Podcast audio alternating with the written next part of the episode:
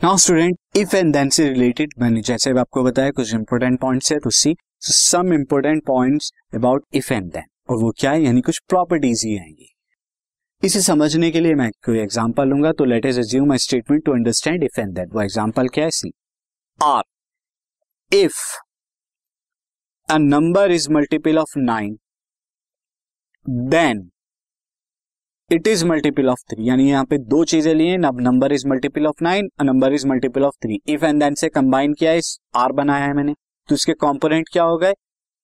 Q and P P and Q है number is multiple of nine number is multiple of तो सबसे पहले if and then का mathematically symbol क्या होता है? पहले तो मैं आपको ये बता दूँ। मैथमेटिकल सिंबल यहाँ पर क्या होता है? ये जो आप एरो देख रहे हैं, ये मैथमेटिकली सिंबल होता है इम्प्लाइज दैट के लिए, जो इफ़ एंड देन में यूज़ करते हैं। तो P इंप्लाइज Q. अगर P है तो दैट मीन्स Q है। हमने देखा था ना अगर P ट्रू है तो Q भी ट्रू होगा। तो P इंप्लाइज Q, इस तरह से हम लिखते हैं और ये इंप्लाइज इफ़ और देन को बताता है। तो यानी कि यहाँ अगर हम देखें कि if a number is multiple of nine के यानी P यहाँ पे क्या है? अगर एक नंबर मल्टीपल है नाइन का, और Q यहाँ पे क्या है? A number multiple of three एक नंबर क्या है? वो मल्टीपल है। दिस इज़ मल्टीपल का एल यहाँ पर है क्या? मल्टीपल ऑफ़ थ्री तो अगर P ट्रू है स्टूडेंट मैं कह दूँ कि ओके ये बात अगर ट्रू है तो Q को ट्रू होना ही होना होगा। मस्ट है स्टूडेंट ये बात क्या है? बिल्कुल मस्ट है कि ट्रू होगा ही होगा। जबकि मैंने अगर बताया था कि अच्छा अगर हम यहाँ कह दे कोई नंबर क्या है? नाइन का मल्टीपल नहीं है। तो हम अब क्यू के बारे में नहीं कह सकते। हो सकता है कि अगर मैं नंबर टेन हो तो ये मल्टीपल ऑफ़ नाइन नहीं है और ये मल्टीपल ऑफ़ थ्री भी नहीं है। लेकिन अगर नंबर सिक्स हो तो सिक्स क्या है? मल्टीपल ऑफ़ नाइन तो नहीं है, लेकिन मल्टीपल ऑफ़ थ्री है। तो अगर यहाँ पर फ़र्स्ट स्टेटमेंट ट्रू आपका नहीं है तो सेकंड के बारे में कुछ नहीं कहा जा सकता। आप देख सकते हैं किस तरह से। लेकिन अगर आपका फ़र्स्ट स्टेटमेंट ट्रू हो गया पी आपका तो क्यू को ट्रू होना ही होना होगा, यानी इफ़ वाला ट्रू हो गया तो देन वाले को ट्रू होना ही होना होगा, इसीलिए इंप्लाइज का साइन लगाते हैं। एक और प्रॉपर्टीज़ की नेक्स्ट है। P is sufficient condition for Q P क्या होगा? सफिशियंट है। अगर पी आपने कह दिया तो क्यू को ट्रू होने के लिए सफिशियंट है। आपका पी का ट्रू होना सफिशियंट है क्यू के ट्रू होने के लिए। यानी कि यहाँ पर अगेन आप पी जानते हैं। अगेन एग्जांपल से समझते हैं। यहाँ पे पी को मैंने क्या लिया है? सी पी को मैंने क्या लिया है? Multiple of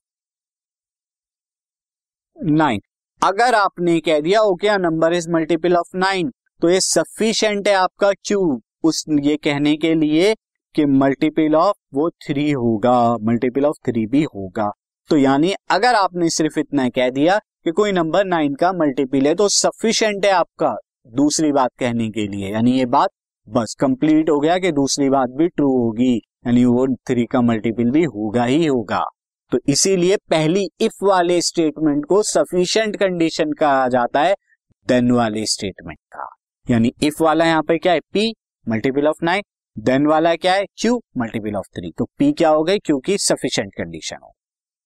Similarly P if Q P only if Q साथ ही ये भी कहा जाता है स्टूडेंट ओनली इफ़ यहाँ पे ध्यान रखिएगा, एक वर्ड ओनली इफ़ का। पी तभी होगा जब क्यू है होगा।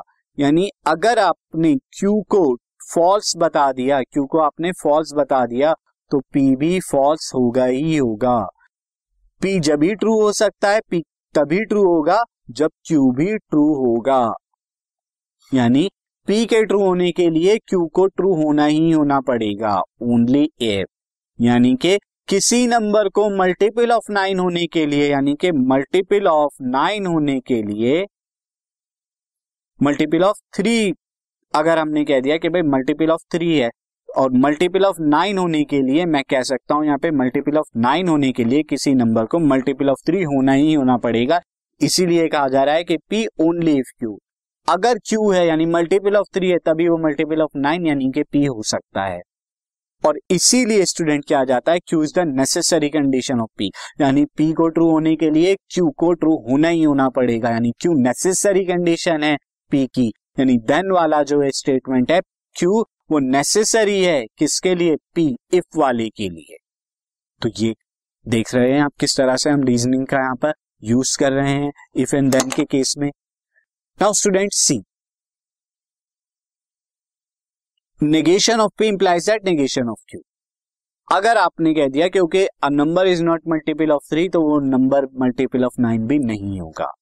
तो if a number is not not multiple of three यानी कि नॉट क्यू है तो अब मैं ये इंप्लाई कर सकता हूँ कि वो नंबर जो होगा, वो नंबर भी नहीं होगा मल्टीपल ऑफ़ नाइन वो नंबर नाइन का मल्टीपल हो ही नहीं सकता। जब थ्री का नहीं है तो नाइन का कैसे होगा? तो ये चीज़ भी आप यहाँ पे देखिए। तो ये पाँच कंडीशन है इफ़ एंड देन से रिलेटेड आप, मैं समझता हूँ कि आपको अंडरस्टैंड हो गया होगा। ना इस एग्ज़ाम्पल से। अब मैं आपको एक और एग्ज़ाम्पल बताता हूँ सेम कॉन्सेप्ट पर बेस्ड सीधा example